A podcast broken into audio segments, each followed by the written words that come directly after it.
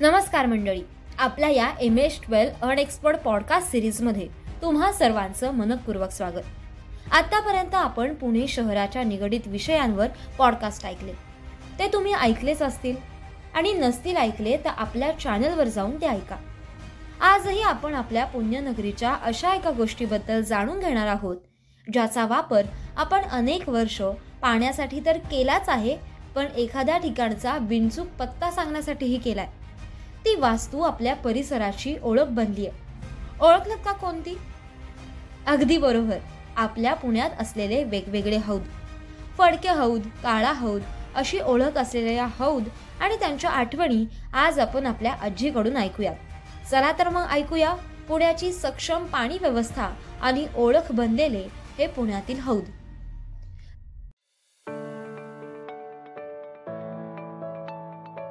चल ना ग मायरा जरा बाहेर जाऊन येऊ. दोन दिवस कुठे बाहेर नाही पडले मी. चल जरा माझ्यासोबत. हो आजी जाऊया. पण त्याआधी मी जरा आंघोळीला जाऊन येते. पुण्यातही किती उन्हाळा वाढलाय ना. बर आजी पाणी आहे ना ग? होय पाणी आहे ग. आता काय मशीन आहेत सगळीकडे. आधी सारखे हौद किंवा विहिरी नाही की जाऊन घेऊन या पाणी. आजी आधी काय सोय होती ग पाण्याची? अगं आधी काय घराघरात नळ नसायचे? आत्ता असतात तसे. आणि नळ असला तरी तो सार्वजनिक असायचा. एका वाड्यात दोन ते तीन नळ असं असायचं बरं आधी. किंवा मग विहिरी हौद आणि पंप असायचे. कितीतरी वेळा बाई आम्ही पाण्यासाठी सकाळी सकाळी लवकर उठायचो. नाहीतर मग आहेत पाण्यावरनं भांडणं. हो आजी ही मजा आम्हाला नाही ना ग घेता येणार? हौदातून पाणी आणायची? अगं आता काय घराघरात नळ? तेव्हा हौद होते पुण्यात. अगं पण हे हौद बांधले तरी कोणी? पेशव्यांच्या काळात वाढत्या पुण्याच्या पाण्याची गरज भागावी म्हणून कात्रज तलावातील पाणी भूमिगत खापराच्या पाईपांमधून गावापर्यंत आणण्यात आलं. आणि नागरिकांना ते सहज उपलब्ध व्हावं म्हणून ठिकठिकाणी सार्वजनिक हौद बांधण्यात आले. आजी आजही आहेत का ग हौद पुण्यात? अगं पन्नास एक वर्षांपूर्वीपर्यंत पुणेकर सर्रास हौदांचा वापर करत असे. पण काळानुरूप त्यांची गरज आणि वापर कमी होत गेला. आता काही हौद वगळता बाकीचे फक्त नावापुरती ओळख धरून आहेत. हो अगं मी आणि इशिका गेलो होतो ना कसबा पेठेत फडके हौदाजवळ.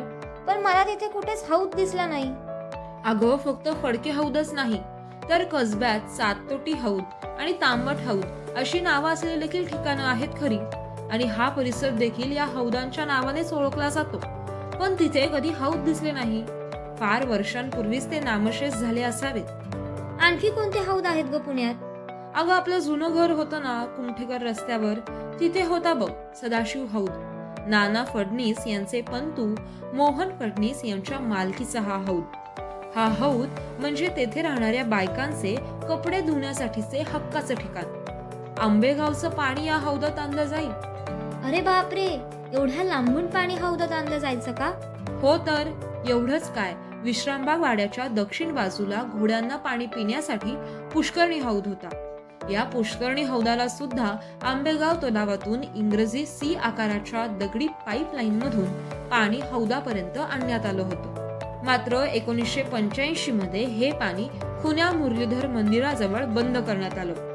आणि रस्ता रुंदीकरणात हौद देखील नष्ट झाला. आता हौदाची आठवण म्हणून विश्रामबागच्या भिंतीलगत प्रतिकात्मक हौद बांधलेला आहे. मात्र त्यावरही विक्रेते बसत असल्यामुळे तो काही दिसून येत नाही. ओ असं आहे तर? अरे अगं तुला माहिती आहे का? आता गणेशोत्सवात दगडूशेठ हलवायचा गणपती जिथं बसतो ना तिथेही आधी एक अष्टकोणी हौद होता. हौद म्हणजे कारंज होतं ते पण त्याला भाऊलीचा हौद म्हटलं जाईल या भाऊलीच्या हौदाची पण एक गोष्ट आहे बर का. सांगेन तुला मी नंतर कधीतरी ती. नंतर कधी? आता सांग ना गाजी तू नेहमी असंच सांगते. अगं समाज सुधारक डॉक्टर विश्राम घोले यांची मुलगी होती काशीबाई. लाडाने तिला सगळे भाऊली म्हणत. डॉक्टर घोलेंनी साक्षरतेची बीजे घरातच रोवून आपल्या बाहुलीस इंग्रजी शिक्षण दिले. मात्र त्यावेळच्या निष्ठूर समाजाला ते बघवले नाही. आणि त्या लहानग्या भाऊलीला कोणीतरी काचा कुटून घातलेला लाडू खायला दिला. शिक्षणासाठी बळी दिलेल्या आपल्या लाडक्या भाऊलीच्या स्मरणार्थ डॉक्टर घोले यांनी अठराशे ऐंशी साली पुण्यात घरासमोरच भाऊलीचा हौद बांधला आणि तिची एक मूर्ती या हौदावर उभी केली आणि हा हौद सर्व जाती धर्मातील लोकांसाठी खुला ठेवला. विद्येच्या माहेरघरात शिक्षणासाठी एवढ्या वर्षांपूर्वी एका आठ वर्षाच्या मुलीचा बळी समाजाने घेतला. हे फार हॉरिबल आहे ना ग आजी? हो ना ग. नंतर रस्ता रुंदीकरणात हा हौद हलवण्यात आला.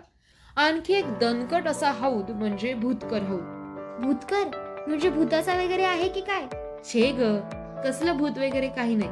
शुक्रवार पेठेतील भूतकर वाड्यात हा भूतकर हौद बांधण्यात आला. बुधवार पेठेतील स्त्रियांची पिण्याच्या पाण्याची व वापरण्याच्या पाण्याची सोय व्हावी. या उदात्त हेतूने या भूतकर हौदाचे बांधकाम करण्यात आले. अगदी भक्कम दगडी बांधकाम असलेल्या हौदाच्या कठड्यावर कायम लहान मुलांचा गोतावळा जमलेला असायचा. राजकारण्यांची भाषणं आणि सिनेमे दाखवणे हा तर गणेशोत्सवातील भूतकर हौदावरचा दरवर्षीचाच कार्यक्रम. वाव आजी किती हौद आणि त्यांच्याशी निगडीत आठवणी आहेत ना या पुण्यात? अगो हो अगदी रंगाच्या नावावरूनही हौदांची नावं आहेत. एक म्हणजे काळा हौद आणि दुसरा म्हणजे बदामी हौद. काय? काळा हौद? असं नाव? अगं शुक्रवार पेठेत हा काळा हौद आहे. त्या परिसराची जणू ओळखच या हौदाच्या नावावरून पडलीय. पाणी पुरवठा विस्कळीत झाला की आसपासची लोक इथूनच पाणी आणायला जात असत. काही लोक सांगायचे की हा हौद पर्वतीपासून शनिवार वाड्यापर्यंत जोडलेला आहे. कोणास ठाऊक? पण त्याला बाराही महिने पाणी असायचं. अगदी उन्हाळ्यात पातळी खाली जायची पण पावसाळ्यात हौद तुडुंब भरलेला असायचा हे खरं. आणि बदामी हौद त्याच्याच पुढच्या चौकात भाऊ महाराज बोळात होता हा बदामी हौद हा हौद नाना फडणवीस यांच्या विस्तीर्ण बागेला पाणी देण्यासाठी बांधला असावा. अजून आहे का काळा आणि बदामी हौद काळा हौद अजूनही आहे. मात्र त्यावर गाडी वॉशिंग सेंटर उभारले गेले. वर देवीचं मंदिर आहे. बदामी हौद मात्र काही दिसत नाही. तिथे प्रतिकात्मक मंदिर बांधलेलं दिसतं फक्त. आजी हे एवढे हौद त्यांची ओळख आणि आजही असणारं त्यांचं हे अस्तित्व. लोकांची पाण्याची सोडवलेली बारामाही अडचण आणि पेशवाईंच्या काळात पुणे किती प्रगत होते हे दर्शवते हे हौद. हो ना? अगं हो तर. त्याचबरोबर नाना हौद फरासखाना हौद शनिवार पेठेतील नातू हौद खाजगीवाले हौद गणेशपेठ हौद गुरुवार पेठेतील पंच हौद सोनाबाईचा हौद असे अनेक हौद आजही समृद्ध पुण्याची आणि त्यांच्या पाणी व्यवस्थेची ग्वाही देत आहेत. आजच्या नवीन पिढीला गुगल मॅपमुळे पत्ता सांगताना हौद सांगणे विहिरी ओल्ड फॅशन वाटते. आम्ही मात्र आजही अभिमानाने जागेची ओळख सांगताना या हौदांची विहिरींची आडांची नावं लिहितो. शहराच्या नूतनीकरणामध्ये काही हौद नामशेष होत चाललेत. आणि काही शेवटची घटका मोजत आहेत.